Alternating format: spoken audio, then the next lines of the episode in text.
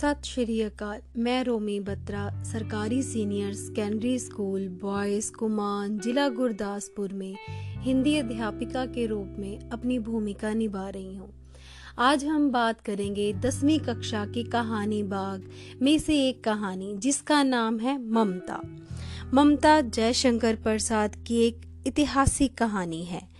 इस कहानी में प्रसाद जी ने एक विधवा ब्राह्मणी के चरित्र के माध्यम से एक और रिश्वत लेने का विरोध किया है तो दूसरी ओर भारतीय संस्कृति के उच्च आदर्श अतिथि देवो भव को बड़ी खूबसूरती के साथ दिखाया है। कहानी शुरू होती है रोहतास दुर्ग के आँगन में बैठी हुई एक युवती, जिसका नाम है ममता। ममता रोहतास दुर्ग के मंत्री चूड़ामणि की अकेली पुत्री थी। ममता विधवा थी। पिता चूड़ामणि को हर दिन अपने पुत्री के भविष्य की चिंता लगी रहती थी। एक दिन उसके पिता अपने अनुचरों के साथ सोने से भरे थाल उपहार के रूप में लेकर ममता के कमरे में आए ममता इतना सारा सोना देखकर चौंक उठी और उसने अपने पिता से कहा, इतना सोना कहाँ से आया? तो उन्होंने कहा कि, तुम चुप करो। ममता को समझने में देर नहीं लगी कि उसके पिता ने मलेच्छों से रिश्वत ली है। उसे अच्छा नहीं लगा।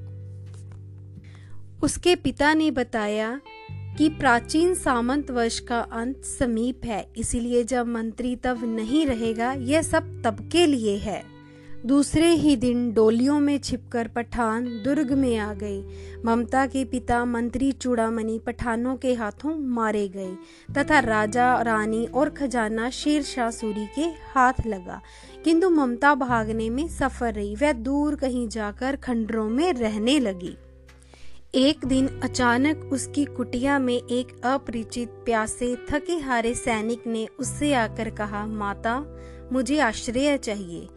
ममता पहले तो घबराई, किंतु फिर उसने सोचा, अतिथि को आश्रय देना उसका कर्तव्य है।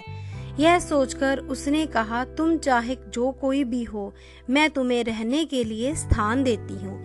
वह कहकर वह स्वयं पास की टूटी दीवारों में चली गई। वास्तव में मैं शरणार्थी कोई और नहीं मुगल सम्राट हुमायूं था। सुबह जब हुमायूं को ढूंढते उसके सैनिक वहाँ आए तो मिर्ज़ा से तो हुमायूं ने मिर्ज़ा से कहा, उस स्त्री को खोजो जिसने मुझे रहने के लिए स्थान दिया था। किंतु ममता भयभीत होकर छिपी रही। हुमायूं ने अपने सैनिकों से कहा, मैं उसे कुछ नहीं दे सका। इसीलिए तुम इसका घर बनवा देना। चौसा के मुगल पठान युद्ध को बहुत दिन बीत गए थे। ममता अब सत्तर वर्ष की वृद्धा थी। वह अपनी झोंपड़ी में एक दिन पड़ी थी। ममता की सेवा के लिए गाँव की दो तीन स्त्रियों ने उसे घेर रखा था, क्योंकि वह आजीवन सुख दुख की सहभागनी रही थी। लगभग सैतालीस वर्ष के बाद हुमायूं के बेटे अकबर के सैनिक जब उस स्थान को ढूंढते हुए आए तो ममता ने उन्हें कहा, वह नहीं जानती कि वह शहशाह था या साधारण मुगल। पर वह इसी झोंपड़ी में रहा था और वह मेरे लिए घर बनवाना चाहता था। किंतु मैं इस झोंपड़ी को खुदवाने के डर से भयभीत थी। उसने आगे कहा, अब तुम यहाँ मकान बनवाओ या महल? यह कहते ही ममता के प्राण निकल गए।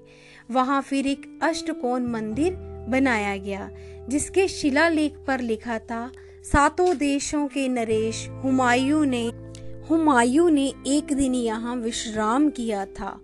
उस, उनके पुत्र अकबर ने उसकी स्मृति में यह गगनचुमी मंदिर बनवाया, लेकिन उस पे किसी भी जगह पर ममता का नाम नहीं था।